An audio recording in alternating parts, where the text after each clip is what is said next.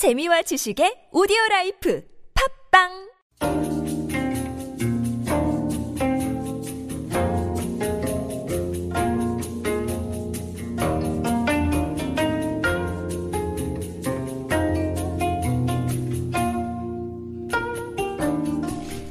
This is Koreascape on TBS eFM 101.3 megahertz in Seoul and surrounding areas. Every Wednesday, we take a moment to think about your health and put it into the context of centuries of Korean medicine wisdom. We call it Health Mirror, and we're joined by Doctor of Korean Medicine, Yeseul Jennifer Lee, to guide us through the principles of Eastern medicine. Hi, Yeseul. Hello. Welcome back. So we started off on the skin in a previous edition of this. We're going to continue now. Yes. What more can you tell us about the skin and what it represents in terms of overall health? So this week we're going to focus on different symptoms and diseases on the skin that might refer to different signs in the body. And if the signature symptoms that we have to talk about are dryness and itchiness, pain and itchiness, and also skin rash, including redness. These dryness and itchiness and pain and itchiness refer to different qi flow, different pathogenic qi or wrong qi that's going within your body, meaning these sources of different qi that's going wrong within your body causes these different manifestations on your skin. And for dryness and itchiness, it would refer to deficiency within your body. Pain and itchiness would refer to heat, and skin rash would also refer to heat and fire. We always have to return to sort of the bottom line of Korean medicine. Everything that you and colleagues in your field draw from is taken from essentially the Bible of Korean medicine, the Donguibogam, this book written 600 years ago or so, give or take, right? Yeah. And constantly improved upon since then. The basic DNA of which is to determine flows of qi and heat and yin and yang in the body, all of which are basically metaphors for different kinds of deficiencies or excesses in the body. So you said that itchiness and dryness represent a deficiency. Itchiness and pain represent an excess of heat. So, so they all have the symptom of itchiness. But if you think about different kinds of itchiness that people feel subjectively, they might refer to something different. For example, if they're feeling dry and itchy at the same time, they might, and if they feel pain and itch at the same time, if you think about the symptoms, if you imagine what it would feel like, they might feel a little different. And these different symptoms also refer to different causes in your body. Very good. Let's drill down a little bit more into some typical skin maladies. Right, yes. And I wanted to bring up two examples. One is atopic dermatitis, atopy. We call it atopy very commonly in Korea, which is very, very common recently. And another example that I wanted to bring up is Raynaud's syndrome, which is probably the opposite. It's not exactly the opposite, but the symptoms are pretty much on the other side of atopic dermatitis. And these two different skin diseases, although they have very different causes, they can also be referred to different signs within their body system that needs to be cured before they actually treat what's going on their skin. Okay, so let's focus on that first of the two. I think you called it atopy. Yeah, atopy. All right. Atopy or atopic dermatitis. What are the symptoms? What do the symptoms show? Atopic dermatitis is very common, especially among children in Korea recently for the last few years.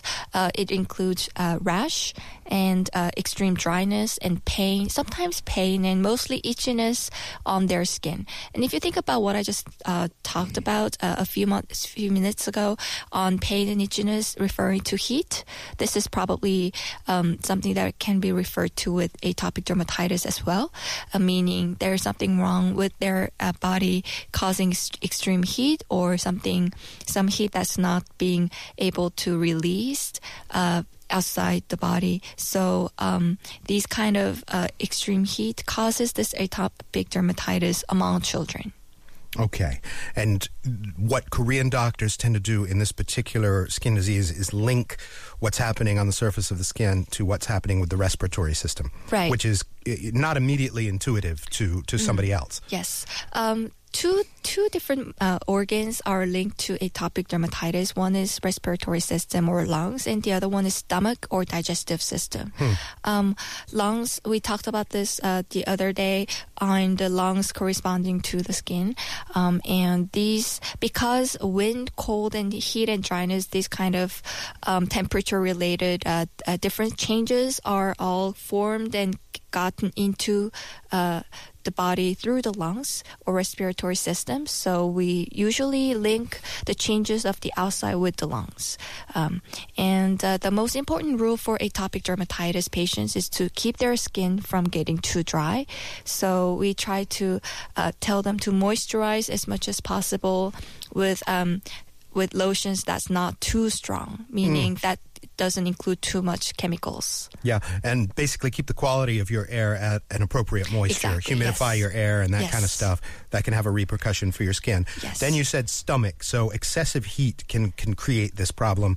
When you say excessive heat in a stomach context, you're basically saying you're eating the wrong stuff. Yes, usually this for children refers to if they're at least a little bit allergic to milk, or if they're allergic to, not allergic, but they are not getting used to flour as compared to rice.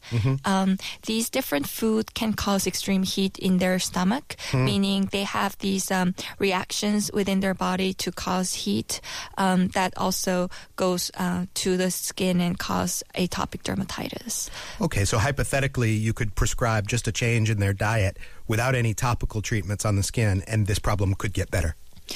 Yes, in the long run. In the longer run. Okay, so there's something to bear in mind. Korean medicine views, in some contexts, the skin as linked with the respiratory system and or the stomach. I guess the meridian or the pathway would be the nose, throat, and sinuses, right? Yes.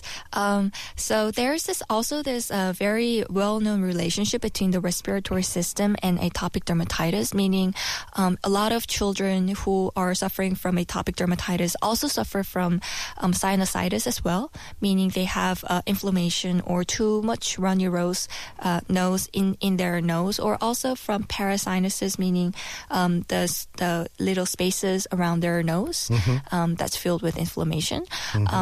So the correlation or the close relationship between two diseases are very well known recently. And we bear in mind that atopic dermatitis, not just atopic dermatitis, but sinusitis is also related to not just the respiratory system, but also to stomach as well. A lot of children also come to the clinics and say they ate, say, too much spicy food or also flour, and they start to get runny nose or they have this stomach problems, and suddenly they feel a headache and they feel that they're having too much runny nose as well. So these two symptoms are very much correlated. Too much spicy food is so often the culprit in our conversations, right? Yes. Not with kids, but also alcohol or anything that raises the heat in the body.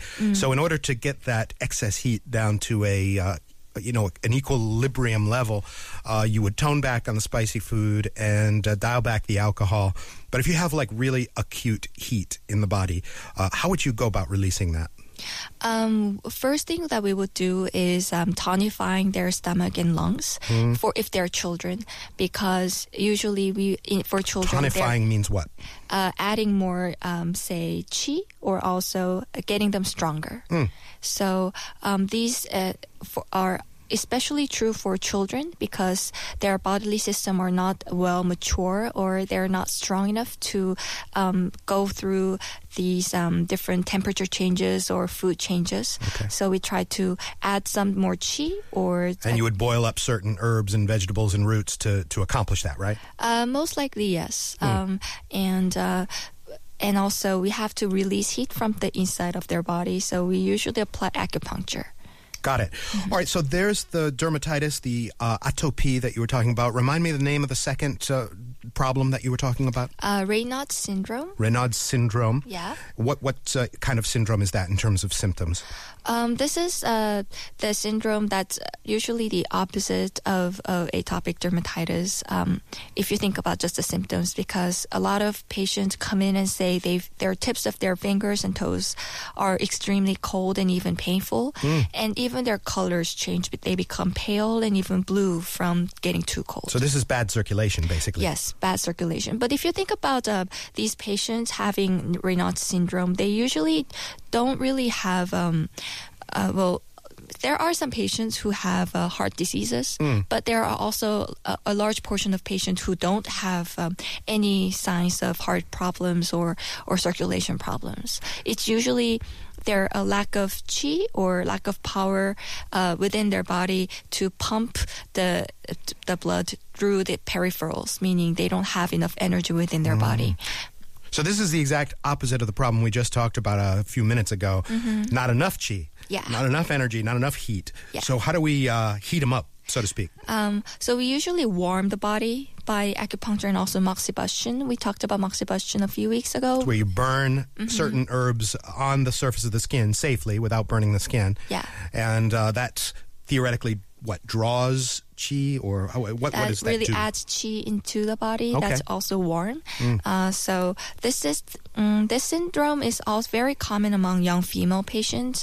Aside from those patients who are having circulation problems from their heart diseases, so we try to add something more to more energy to their body by moxibustion, acupuncture, or even herbal decoctions, medicines. And who gets this, you said? You said this was females that tend to suffer from this the most? Yes, a lot of young female patients. The mild version of Raynaud's syndrome is Sujok Naengjeung. We call it Sujok Naengjeung, meaning they feel their hand and their feet are extremely cold, and they actually feel cold when you hold them, so they even feel pain because they're too cold. Yeah.